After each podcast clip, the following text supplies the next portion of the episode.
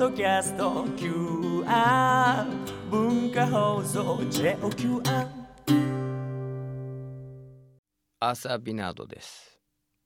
薄れゆく戦争の記憶あの時代に残してきた思い探しています。今週は持丸牧夫さん。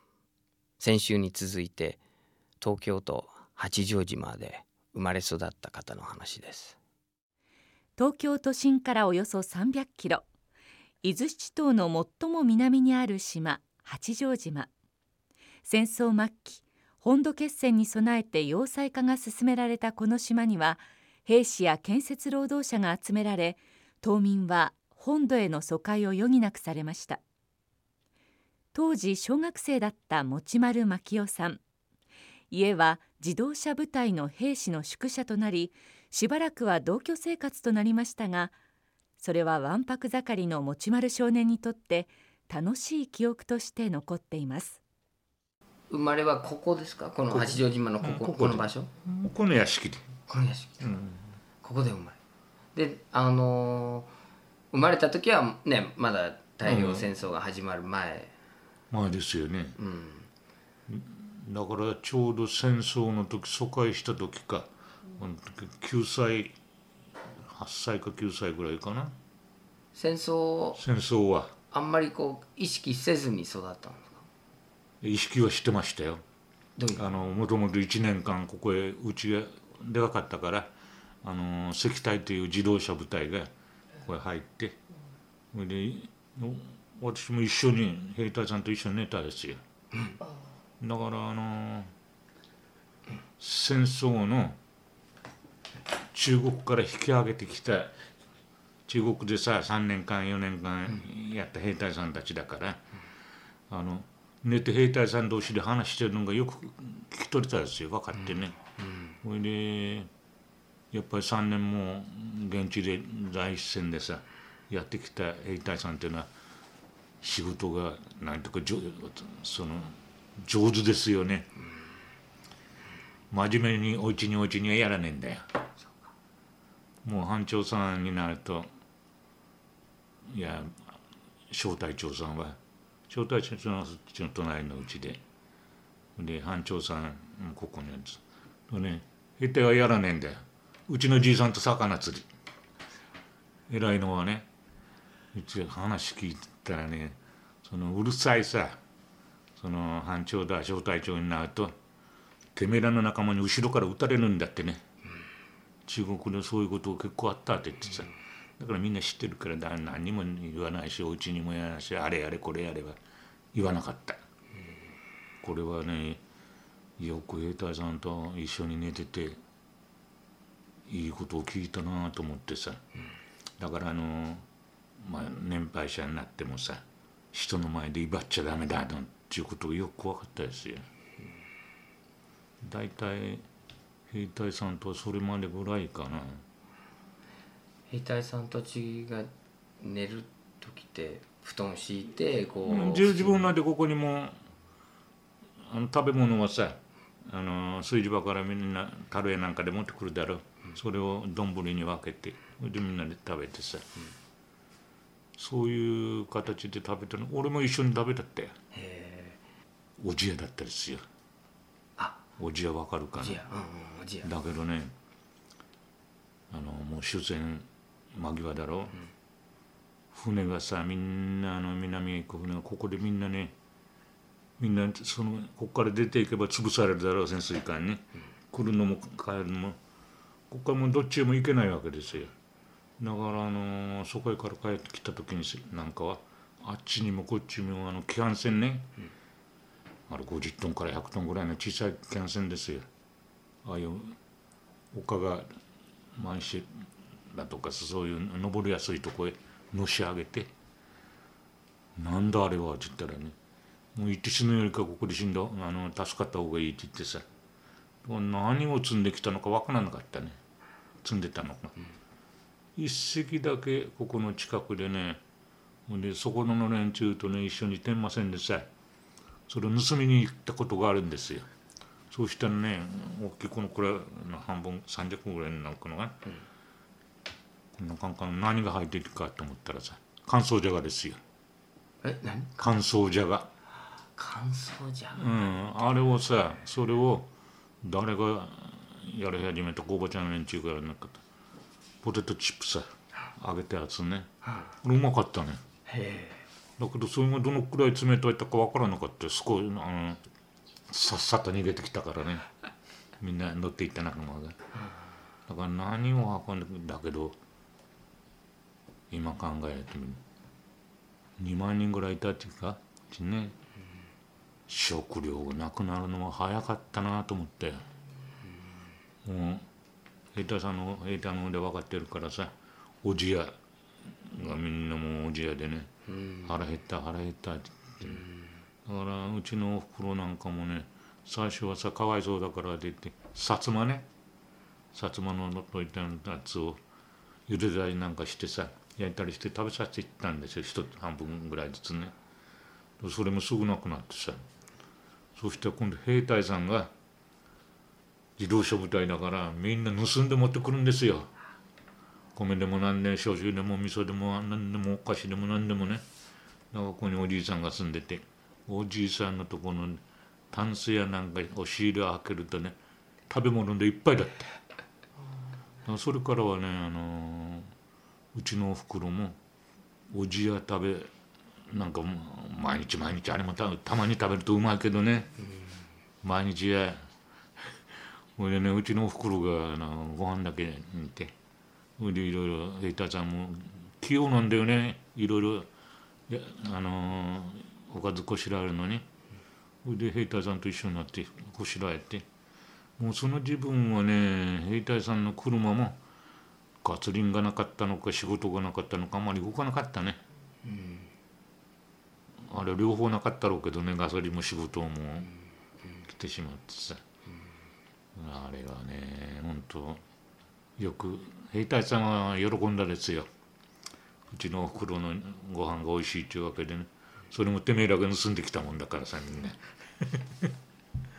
疎開までそんな状態だったですよね、そのあの一緒に寝た兵隊たちはみんな中国で、うん。しかも長く中国で戦ってこっちに回ってきたわけですよね。ちょうど平太さんと一緒になったのに1年ぐらいですよ、うん。ここに今あの小学校やああいう大きなとこはさ上杉部隊だとかとかここはねあの児童と部隊で、まあ、大きなね20人10人か15人ぐらいあの寝れるようなさあのうちやねあっちもこっちもそういう兵隊さんがこの何軒もないとこさ2万人も来て学校は取り上げられるし俺らもあの大ちゃんだとかさああいう人たちの大きなうちが学校だったですよ。うん。兵隊たちと一緒に釣りに行くとかそういうことうん、それはうちのおじいちゃんが、おじいちゃん。うんおじいちゃんがさ釣りも一人でもあげたりそれからいろいろ今みたいに手ぐすだなんかがあるわけじゃないしさ。浅いとそうからこしらえて。おじいちゃんは有名だったですよ。釣り道具こしらえるのにはね。それもねあのーえ餌もねあの普通の切り身の餌でなくてあのはん幅のりがありますよね幅のり。あれを餌にしてあのー支えようというあのあれはつったんだから、特殊な釣りも釣りの形をしてたね。うん。だからそういうのを作って上手だ。ってよく焼きの焼きの入れ方が上手であの折れたということもないしということでね。そのえっ、と疎開はもう家族全員お母様も含めて。うん。お親父は海軍の兵隊のの船でさ漁船が海軍の監視船あなんで救助艇みたいなのにまあなっちゃったんだね、うん。そういうのの船艦長やってたもんだから。あじゃあ親徴用船っていうか、うん、親父はこっちに残ってかうちのおじいさんとかおふくろと妹弟と俺と？5人かな。そこへしたのね軽井沢へ。軽井沢に？うん。それはあの強制疎開ですよ。行きたくないのに。うん分からなかったね。行きたかったのか行きたくなかったのか。うん。もうとにかく。面白くてねこっちの兵隊の方が。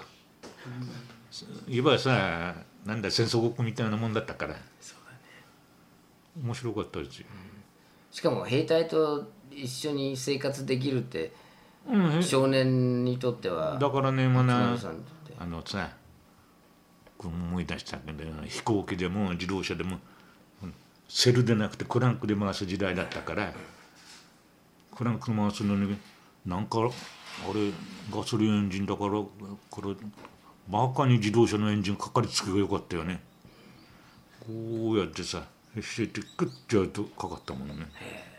それにあのー臨時に走る場合があったんだよね。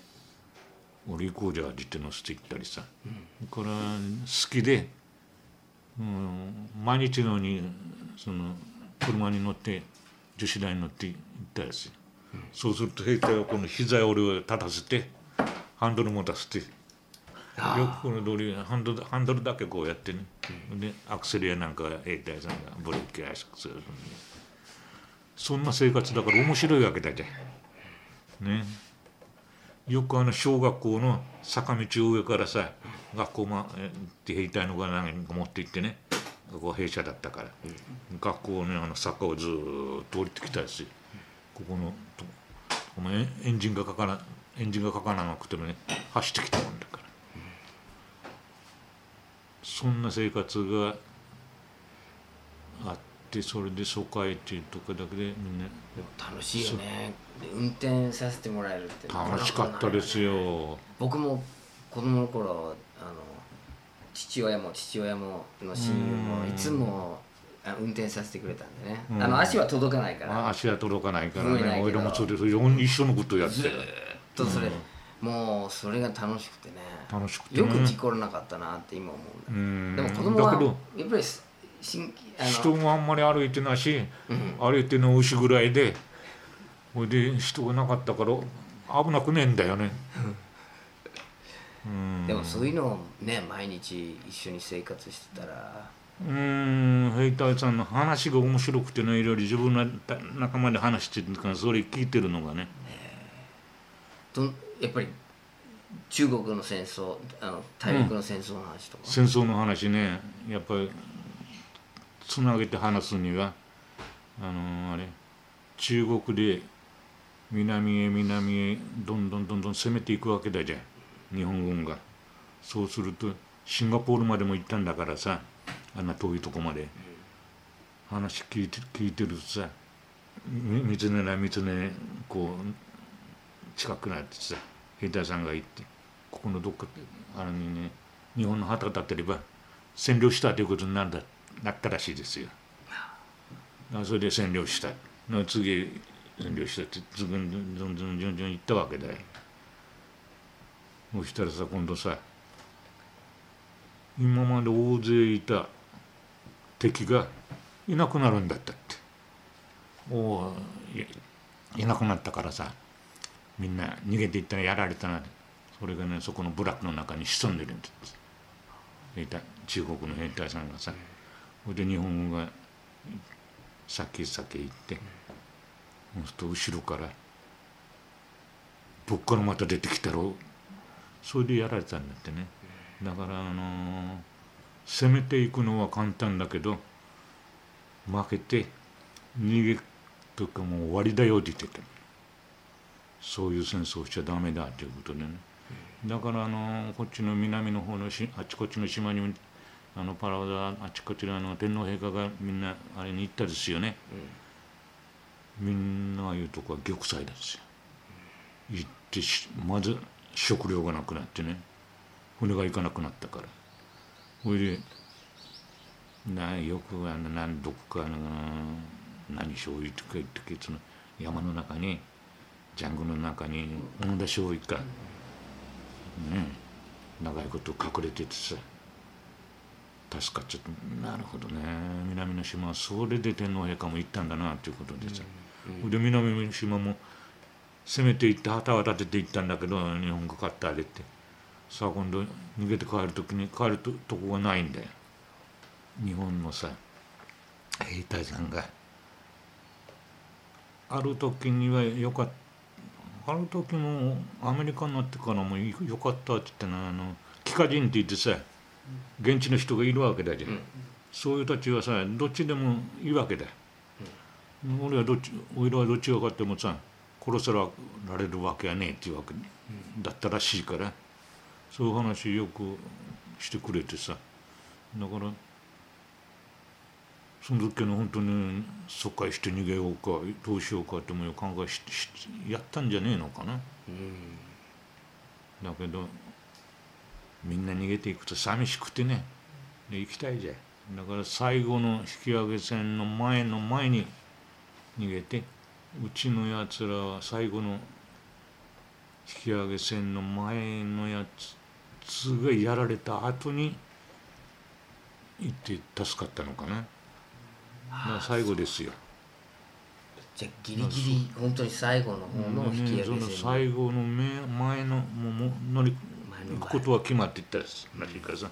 その最後の船になったあの役場だとかいろいろそういう手立てをした偉い連中がみんな死んでしまったらしいんですよね。そうですね。もう見え見て見えてるところでやられたって言ったからさ、出港してすぐやられたうん、アメリカの潜水艦がいっぱいだったらしいから飛行してすぐまだ沈むのが見えここから見えたって言うからさ。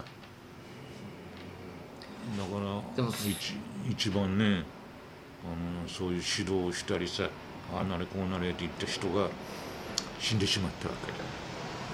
だからその疎開した時にそういう人が亡くなってあれだけあの軽井沢にも100人行ったんですよね100人の人間はさ落ちこぼれもなくみんなよく軽井沢まで連れて行ったもんだなって言ってさその人たちはどんなあれ偉いことしたよりもまだ偉い人だね人たちだねって言ってよくはこ俺らが見たら誰が誰だって分からなかったけどさみんなそういう指導してくれた人それがね年寄りの人と俺らみたいにまだ孤独の連中がそういうことをみんなやったらしいですよね。1000人ぐらいですかね。軽井沢に。軽井沢にね1000人。100日いたですよ。100日100日完全に今今考えると完全に隔離されてましたよね。だから100に地蔵あそこね地蔵ヶ原ってたり広いさ、スキー場なんかが今はスキー場になってるけどあってねそこの近くにさ農家もあちこち点在してるわけだよ。100日の間毎日そこへ地蔵ヶ原へ遊びに行ってんだけど土地の人を見たこともないし見たことないから喋ったこともないわけだじゃない。うん。なんかもうそういうあれを出しといたのかさ八条のあの疎開してきた連中と喋るなよとかさ近くに着くなよとかね。ほいで大観楼というホテルにさ八条放課後座集まりでそこに泊まってたんだけども子供と私らぐらいの一番のいたずら盛りはさそこらへってゴミもんで食べたりいろんなものを食べたりしてさいたずらしてたんだけども小さい子供やねお母さんや女の人なんかね絶対出なかったね。ああだからさ中にいたんだ。俺らはよく知らなかったけど出るなっていうことを言われてたんじゃないのかな、それが分かったのはうん安倍先生と伊藤先生が来てねその軽井沢の第二小学校へ行こうとかで行ったんですよ。そうしたらねそれで校長先生だろうけどさ何か喋るんだけどね八丈島がどこにあるのかさどっから来たのかどういうふうになってきたのかさその話が全然わからないわけですよ。うんおいらが来たっても何喋ってるのかわからないわけさ。だから隣のみんなこうやってさこうやって逃げろってわけで逃げ出してみんな先生だけ一人残ったんでで先生もあと黙って逃げ出してきてそれでねそれで最後にさその逃げる時にその小学校の2階からさ生徒かねあれ悔しかったけどもさ何用だろうって言って唾入ったんですよね。俺らに向かって。この野郎やガラス割りしてやろうやってわけです俺らが。石探すんだけど石がねえんだよ。でそのままもう何もやらないで帰ってきて。僕はやっぱり「何をざる」って言われたねって言われて。帰ってきてこの隣になって「何をざる」って言われた言われるわけだって言って。頭は伸びほ腕伸びてボロッきてさほいで裸足で。ほいで口にはさ木の枝とか木の葉っぱ加えてるんだよ。っていうのは誰が考え出したかさ、あのーマラソンの時椿の葉っぱを加えてるってさ口が乾かないっていうわけでそれで今はみマラソンでもあんなんで水飲ませるわけですよね。俺らが学校時代には水は絶対飲ませなかったらダメだって言って。うん。だからこっからさ、あのあっち間まで行って帰ってくるんで喉がカラカラだになったんですよ最初は。誰か考えたか椿の葉っぱ加えてさほんで走るとね喉が乾かないんだよね。それを大学が軽井沢で思い出して加えてれば腹が減らねえってわけでさいっつもうん何か木の枝だけの葉っぱだこうやって加えてたりしてそうすると確かにね腹減らねえんですよ。なんとなく。うん。唾が入る子そうだと思うよそうあの僕はいつも草の草草を何でもね。てこうそかじそうでしょ？子供の頃いつもあそう。あそれよく経験してるよ、うんね。同じだね。そういうことみんな。気がまぐれるっていうかうん。ねうん。唾も出るし。だからね。じゃあみんなそういうそういう軽井沢ではみんなそうしてたんだ。うん、そういうことやってたですよみんな子供がいたざ境の子供はねみんな葉っぱ加加えて。えてだからそこは何葉っぱ加えて裸足であ髪の毛ボーボーで、うんそれでまあ服も新しくないから、だからね頭を借りにどっちの人を頼んだかんだか帰るさ45日前に来たけど俺はいらねえって言って俺も帰らなかったです。というのはあそのまでは考えてなかったけどさ俺はいらねえって言うわけです。みんな坊主になればみんな坊主だじゃんっていうわけです。そんな結構い悪さをやったですよあの天皇陛下のさあれを軽井沢で聞いたですよ。えーみんなで、うん、みんなこう中庭に集まって膝ついて、ね、だけどノイロにはさっぱり分からなかった。負けたことが。負けたんだって言ったけどさ。何が何だか分からねえよっていうわけですよ、だけどそれからはね早かったな帰るのが。あ帰っていいということでね、で在郷軍人での人の人。あ？俺ね軽井沢にいた百何十人かの人間が一隻の船で全部帰ってきたからね。すごかったその代わりね牛詰めですよ。船の中？船の中も電車の中もバスの中もね。だけどよくだから今ねテレビなんか見て思い出すのはあの向こうの方で難民でさいろいろバスに乗ったりなんかしてねあれ見ると思い出しますよ、あんなになって荷物積んでその上に人間がこうワイラン上なってお母さんやなんかは一塊になって子供は子供のようにしてそういうふうにして乗せてよく乗れたもんだなってさ、本当あれ思い出しますよ。で難民あちこち世界のあちこちで難民が今大変な、大変なあれねですよね。地中海も大変だし、うん。でもそれをみそういう映像を見ると思い出しますか？その思い出しますよ。うん。軽井沢のこともね。だからさ軽井沢杉並からさ軽井沢行った時にもまずバスで上野駅まで行くわけですよね。牛詰めですよ。よくあの黒いとこをね懐中電気なんか知らんじゃなかったのかな？前のボンネットの前にしてこうやってさ照らす人があってそれであの暗いとこ走っていったからさ事故もなく。それで上野駅に着いたらさもう汽車が回ってたのかな？全部すぐそのまま汽車に乗ってそれで軽井沢まで行って軽井沢に朝着いたのかな、でその電車に汽車に乗るのにうちの弟がどこ行ったかわからなくなってさ。うん。それでおじいさんがその汽車何回か行ったり来たりして探し出してくれてそれでみんな行ったんだけどもさ。その思いはもう忘れないで電車よく電車に前の電車に誰がああいう手配をしたんだろう誰が乗せたんだろうっていう今はそういうことを思いますよね、子供たちよりも大変だったんだろうね大人の方が。大人はなかったですよ。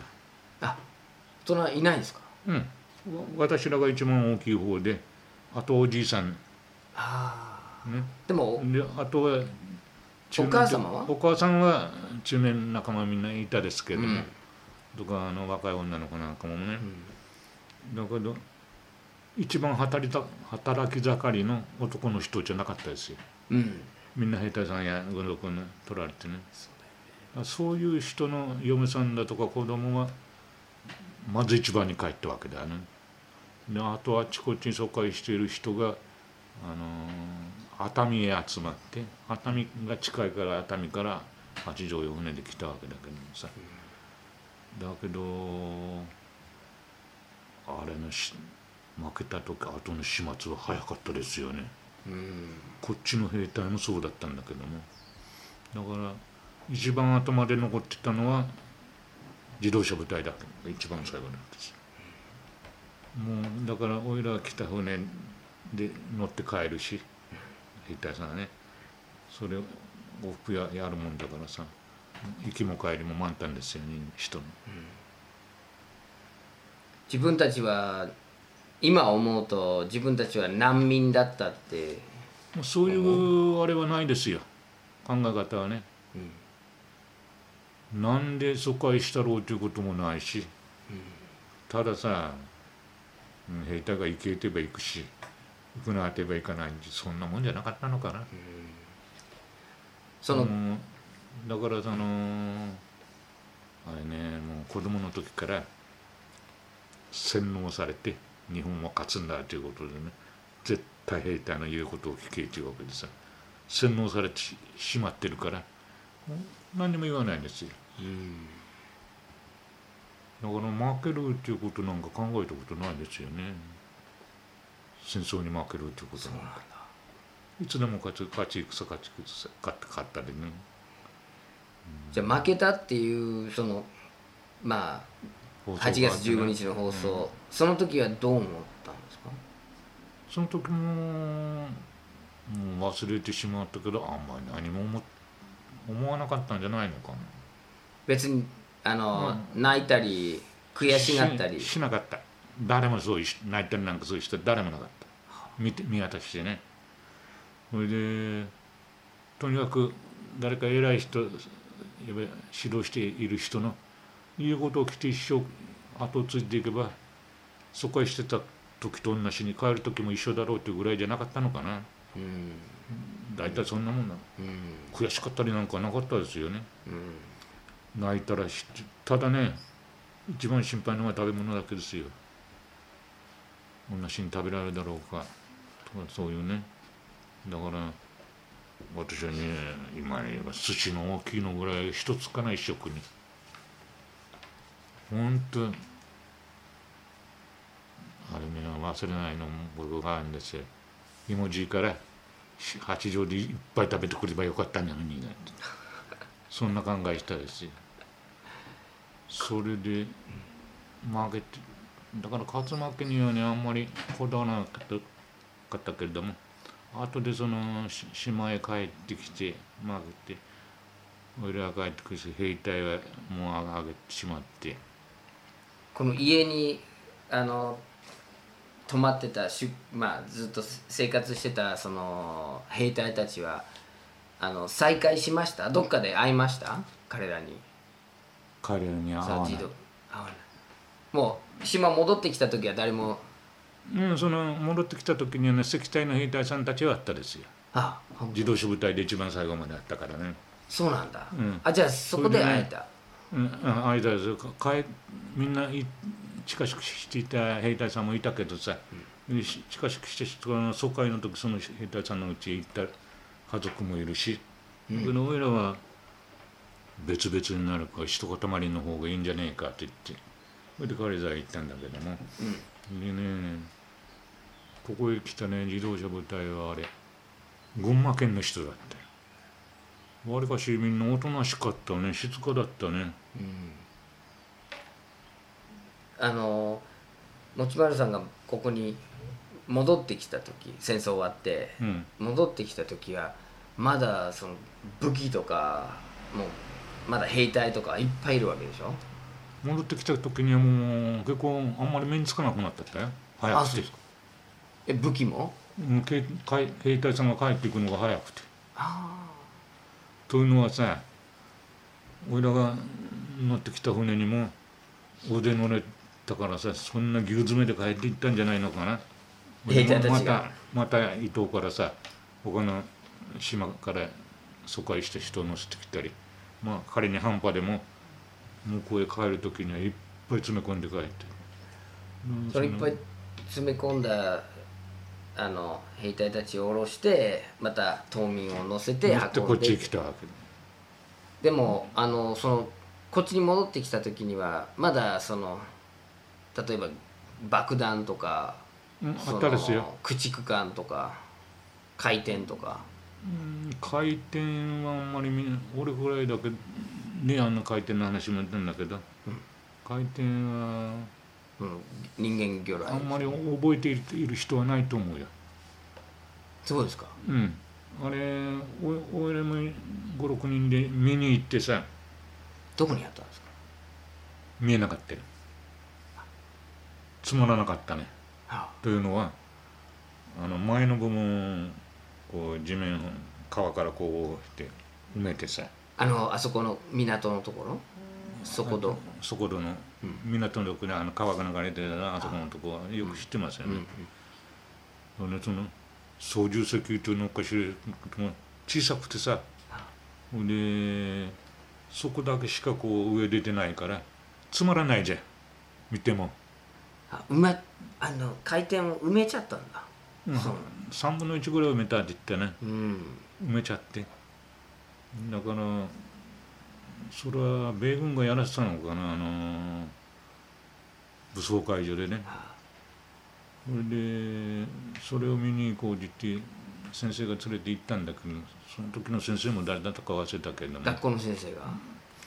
いやーね学校の先生というかね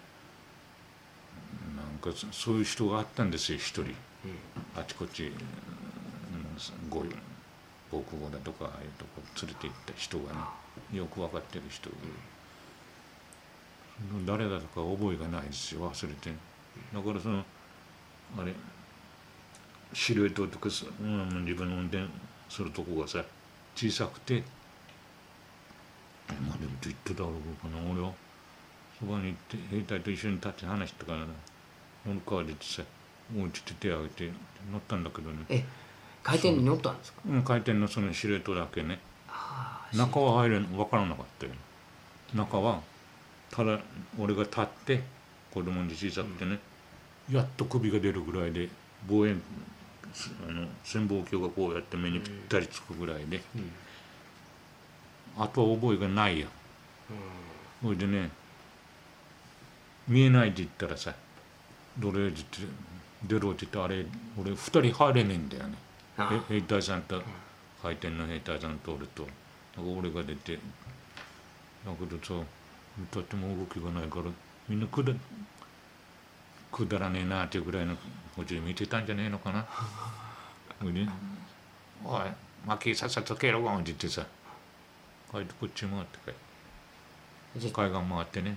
そうだからそんなもんですよだからね回転に乗ったって言ってもさただ操縦席で立って潜望鏡を見て見えなかったって言ってそれで終わり。だから回転は結局不発に終わったっていうか使わなかったからね、ああなかった。だからそれのその後爆破してさ爆破した後をさ鉄くず拾いに行ったんですよ。うん。なかったね。えもうそれ前に誰か拾ったかさ。でだからね後で考えたなんてて鉄でこしらえないでボール紙でこしらえたろうかっていうぐらいなことを考えたんですよ相手はねもう行きっぱなしだからさ、帰るっていうことは考えないから、だからそれをね後で分かったんだけど回転を開発するのにもこの飛行機をあれするのに。ええー、大勢何百人っていう人が死んだらしいよね。テストパイロットでね、うん、だからそういう人の方が回転、うん、人間魚雷でさ特攻隊に行った人よりかもかわいそうだとって俺は言うんだよね。そう、ね、いう人たちはさ特攻隊の隊員はもう覚悟もできているしちゃんとそういう教育も受けてやった連中だから、うん、まあそれ悪いには悪いけどね。あんまり俺はそういうのにはこだわってね、うん、あの悲しまないんだよ。うんうん、だけどその開発にか関わったさどこの囚人だかなんだか知らないけどねって言ってさ、うん、かわいそうだねっていうわけでね、うん、だから特攻兵器を俺らもやっぱり特攻隊に志願してたから。志願してた。うん。であと2年まあ長く見て3年だったら完全に特攻隊になってたね、よかれんの特攻隊に志願してさ。だけどそう志願して海軍だったからね海軍の赤とんぼ二枚羽もいたし俺あの浦波にね浦波というとこに海軍の兵舎があってそれからこの養蚕試験所も海軍の兵舎だったんだけども、うんうん、そこへしょっちゅうなんでかというとさ航空隊やね特攻隊のごちそうなんだよ食べ物が。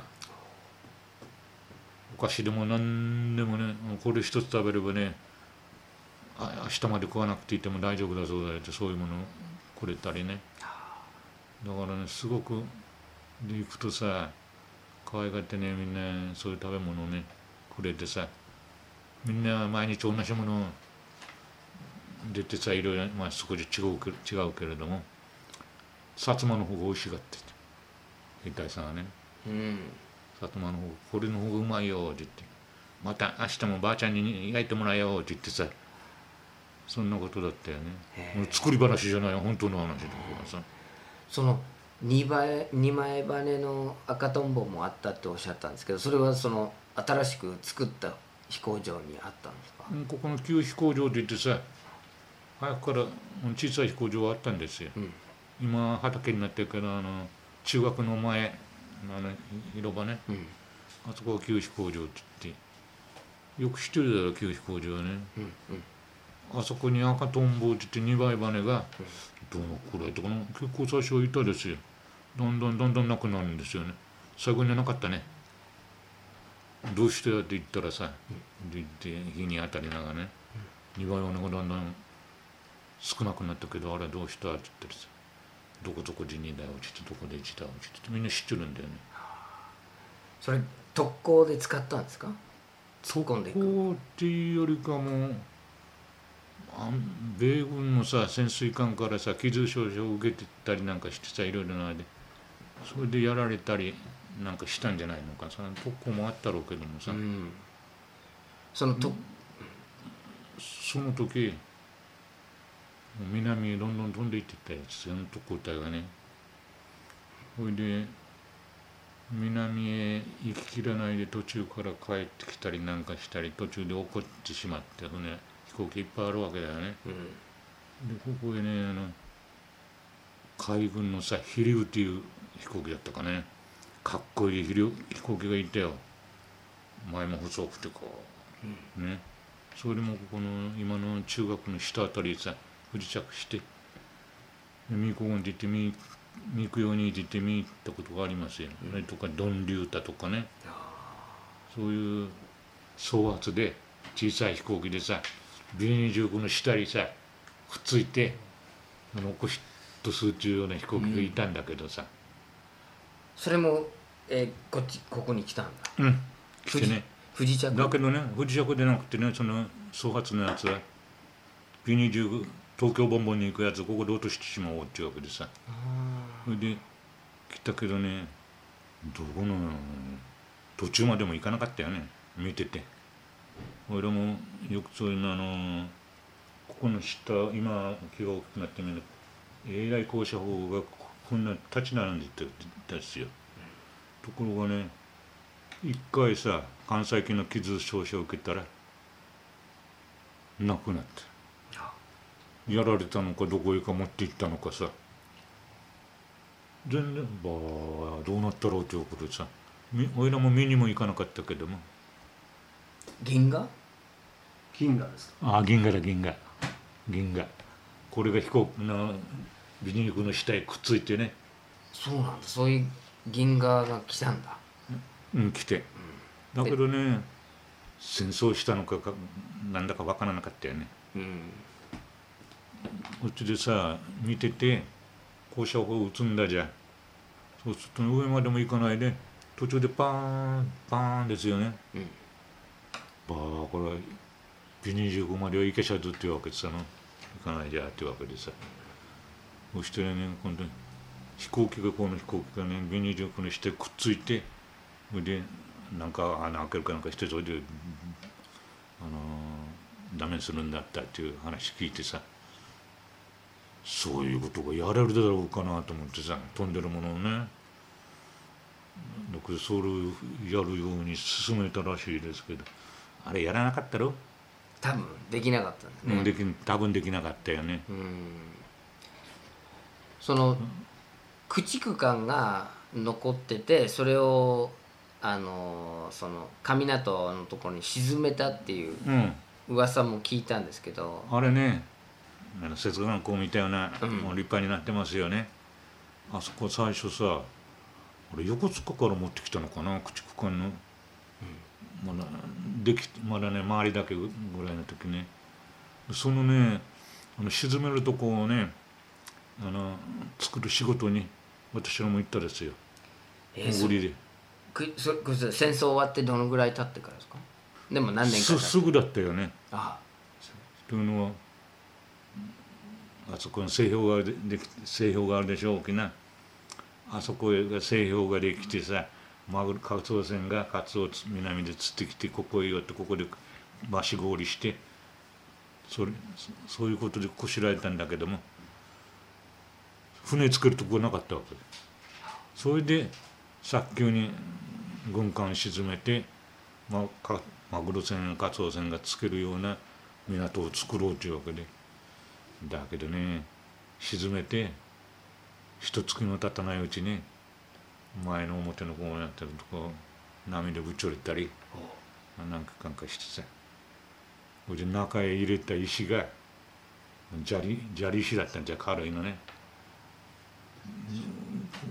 俺もその運びながらトロッコでこれ水の中したらこれでどっちが重けどってぐらいな、いくらも海の水のあれと砂利の重さとね違わねえんだよ、これ海の中行っても何もならねえじゃんって言ってさどっからこれダメだということでねどっからかね重い石みたいなこのマンシみたいなのを船で積んできたことがありますよね。うん。でそれ中に？うん中に入れるのに、だけどあれいつがまの間にかちょっと波がおるとなくなるんだよ。そこへ入れたそれでダメだってことが分かってほんで外側へさ鉄板で作ってこう船の形をしたね。岸壁をこれどのくらいあったのかな。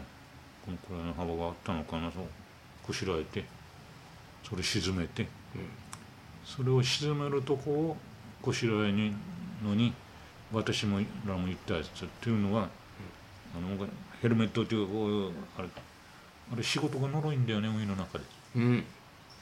ところがあのマスクでさここだけマスクでね。これで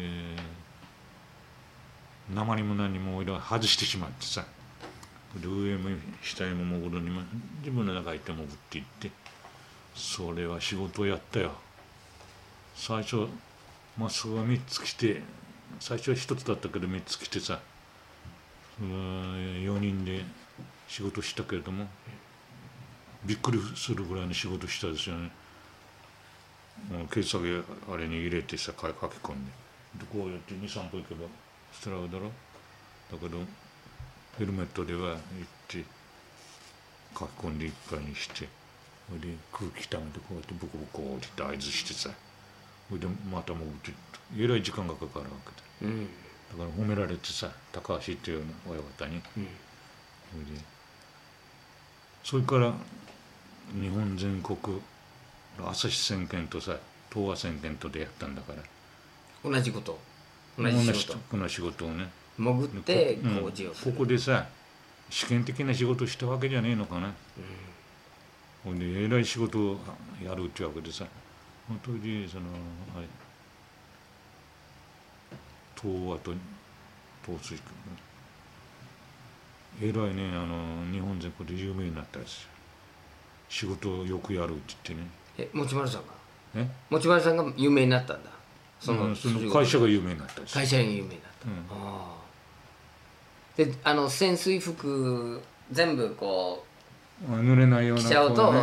それもう仕事がのろくて、のろくてダメ。全然ダメ。体が。でもマスクだけで。うん。でさいくらかさ処理聞いて塩のこうなのがあるだろ。う、なんかうまくさ動けなかったらしいよね。う、ん。マスクだと何もしてないからさ。今の言うあれあれですよ無重力、うん。あれでやったんだから。すごくその時は私らも褒められたし日当も多くもらったしよかったですよ。でその港のその沈めた駆逐艦が防波堤になったんですか？うーんそれ自体は崩れてしまったよね。崩れた、間もなく。うん。だけど原型はね今のあそこの鉄眼校の原型はそれなんですよ。なるほ最初豆腐石って言ってたまあここあんまり多くはなか多く聞こえなかったけど挟まっていくような豆腐石っていうのをこしらえてどうんそれを一つずつ運んでいて沈めてたわけ。それで墓がいかんね仕事が進まないわけだからさ急んでるから。それから軍艦沈めて。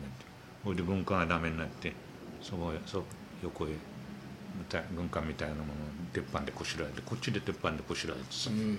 それでしじゅんぐりじゅんぐり沈めながら重い石を入れて。それは成功したわけだからねそれである程度もう落ち着いたらあとあのでっかいさ計算をまた据えていったわけだそこはもうよく覚えてますよ。港潜りいやもう卒業したってからやったからさ。うん。あのーこう朝鮮の人たちを連れてきてうん。それで労働者としてこう使ったって。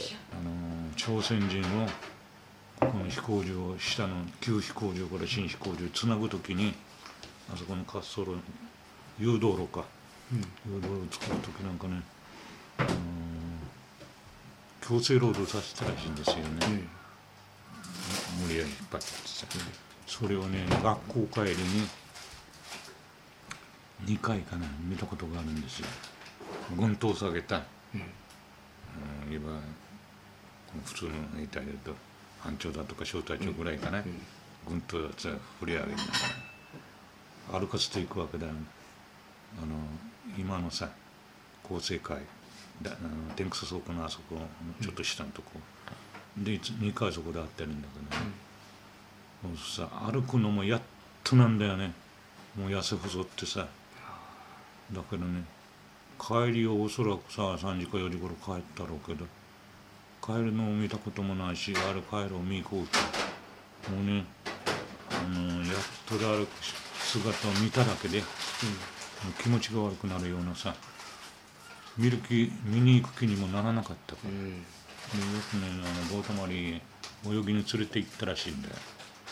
それで大山に見てみるかって言っても「嫌だ」って言って行かなかったよね、それで道玉で水浴びさせただろうけどさ水にも入ったことない人をさ後で考えてあんなのとこへ連れて行って泳がせたって遅れて死んだろうからなと思ってさ。うん。だから帰りにどっちへ帰ったのかさ。俺も全然分からなかった。明太の辛いじゃあつまりそのもう彼らも弱ってて、うん。栄養失調みたいな状,、状況になってて結局死なせるまで働かせたっていうこと。そういうことだあのそれであのものちょっと元気なやつはあのダイナマイトをあそこはあの赤砂利の塊のとこだったから飛行場はずっとこうこうなってね知ってると思うけどさそこは穴掘ってダイナマイトを埋めるわけだじゃん。であれ新導火線がついて新管がついてそれを埋めてさ。ほいで普通逃げてくるわけだじゃん。5分なら5分10分なら10分に長さ決めて切って。からさところがねそれを覆いかぶさってあの死んだっていうけど同窓の仲間から聞くから聞いたんだからさなんでそんなこと俺らの耳に入るだろうって問い詰めたんだよそして兵隊がそこにものって言ってさ兵隊さんがそういうふうに言ってるって言ってだからあら本当ああいうのが一番戦争ではかわいそうな人たちですよね。今さ3年も何回も言うけどその反戦争反対だっていう仲間はそう言えるからいいようなもんでさ。そう言えなくて死んでいった人はかわいそうだよね。だから戦争ってね戦争の話をするときにまあ戦った兵隊うん。ねあのその B29 ゼロ戦駆逐艦空母っていう話をするんだけどそういうものがあの使われるために飛行場を作ったり軍事工場で働いたり、うんその下働きがもう無数にいるわけだよね。無数にいるわけですよ本当ねで。その人たちが実はまあそのこき使われたり栄養失調になったりっていう、そのそれがなんか戦争の踏み、うんそういう人たちが踏み台になって戦争があるっていうだよね。それだよ本当。だから戦争を語る時にやっぱりそういう下下働きで踏んづけられた人たちの話もしないと、うん本当の戦争の話じゃない本当の戦争の話じゃないよね。うん下で働いたさ人のことをまずさあのこの戦争のために下働きして犠牲になった人の冥福を祈りましょうとと言えばまだまだね。話がわかるけど。そうそう。本当ですね。こういう考えになったのもねこの45年で戦争戦争と大騒ぎするようになったからね考え方が変わってきた。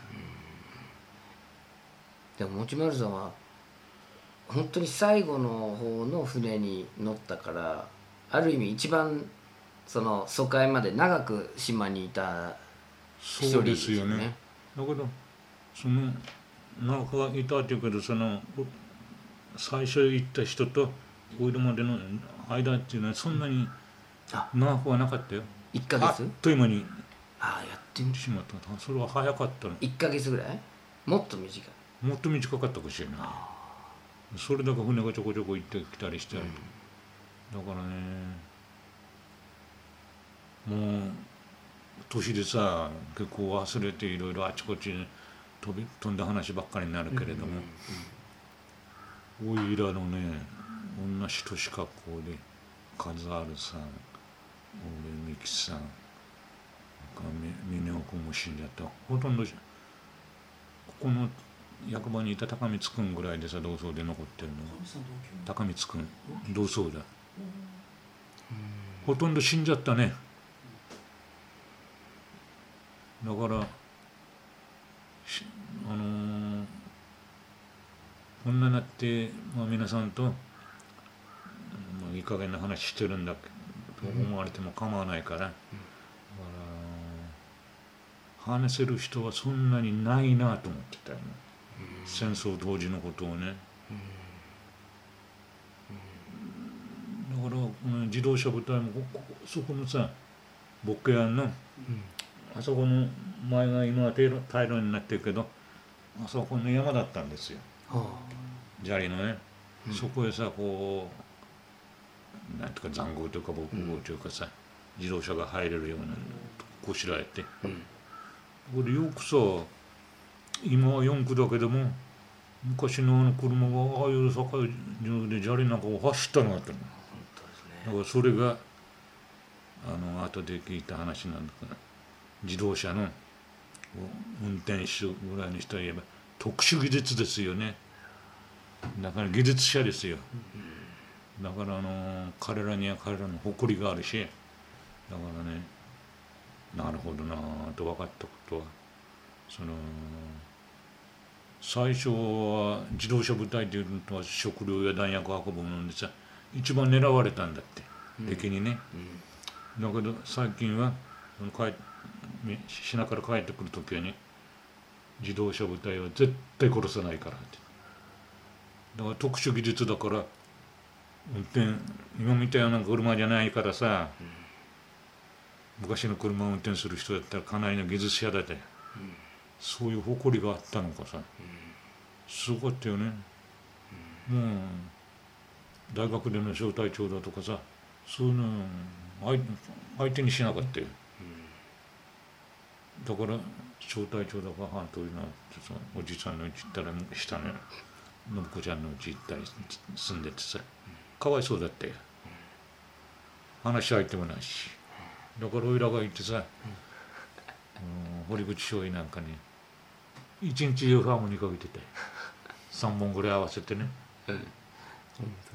一人でねだからねこれ兵隊何しに兵隊来たるって言ってそれでよかったんだって、あの在庫軍人の出世されてくる連中はね、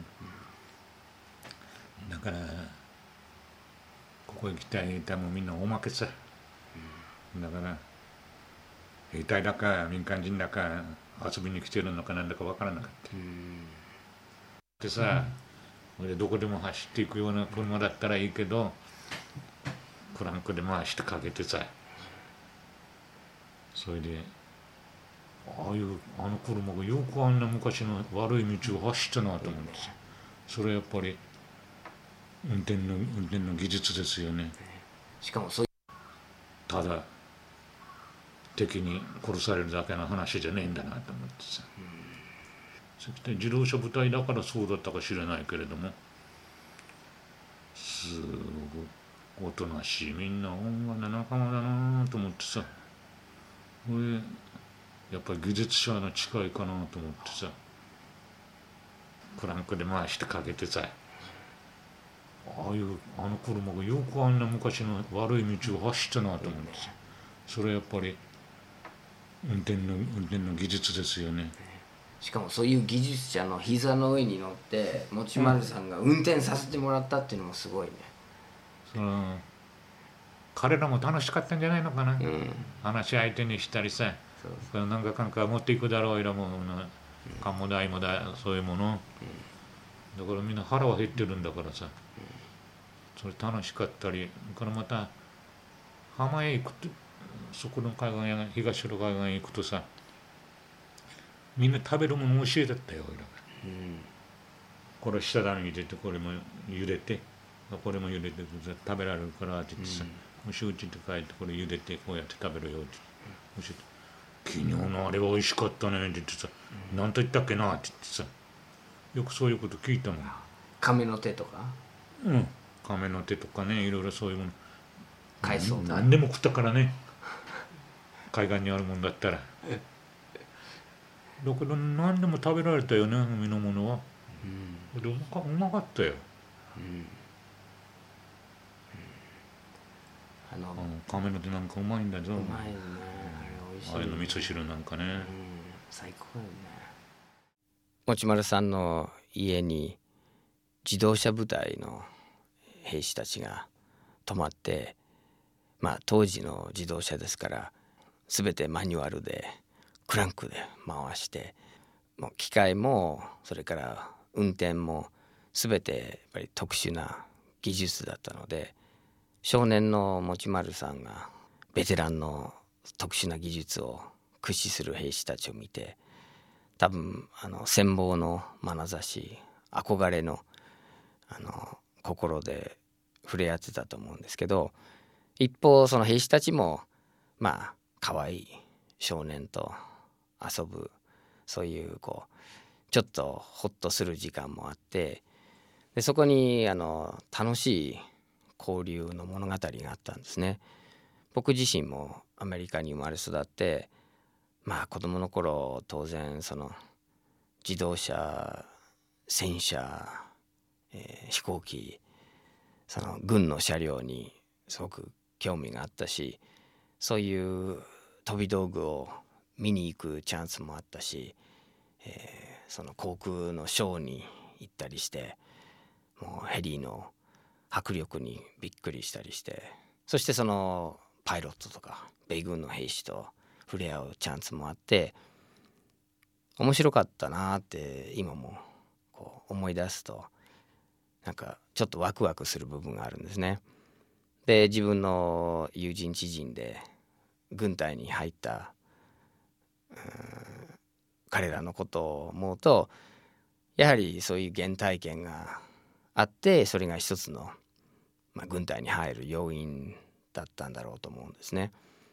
あの今年も三沢の基地で米軍が地域住民興味のある人をみんな招いてその今年はオスプレイもいろいろこう見せる、え場もあってそれが大人気だったんですらしいですね。